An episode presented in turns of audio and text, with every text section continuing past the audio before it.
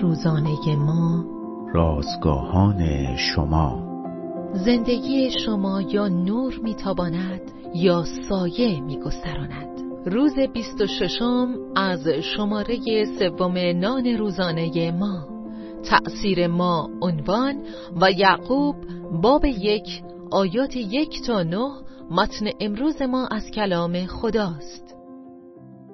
آدونیرام جودسان از هوش فوق‌العاده‌ای برخوردار بود وی در سه سالگی می توانست بخواند، در دوازده سالگی از زبان یونانی ترجمه می کرد و در شانزده سالگی وارد دانشگاه براون شد.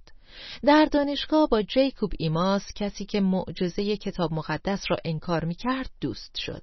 جودسان در سال 1807 به عنوان شاگرد اول دانشگاه فارغ التحصیل شد و آنقدر تحت تأثیر ایماس قرار گرفته بود که ایمان مسیحیش را انکار کرد. یک شب که جودسان در مهمانسرای یک روستا به سر می برد ناله های مردی در اتاق کناری او را اذیت می کرد.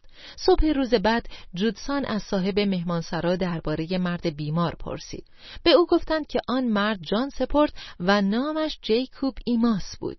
جودسان از آن اتفاق تکان دهنده در بحت بود چون در لحظه مرگ دوستش کنارش بود وی احساس کرد که باید خود را دوباره پیدا کند از خداوند برای انکار ایمانش طلب بخشش کرد و از آن پس زندگیش را وقف خدا کرد خداوند او را در خدمت بشارتی در برمه پیش قدم ساخت. آدونیرام می توانست در پایان عمر خود به خدماتش مثل تأسیس ده ها کلیسا و تأثیری که بر هزاران نفر گذاشته بود تا به مسیح ایمان آورند فکر کند.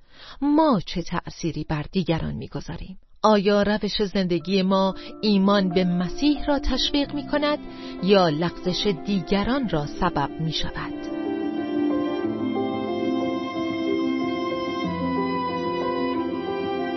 کلیه حقوق متن این اثر متعلق به انتشارات جهان ادبیات مسیحی است.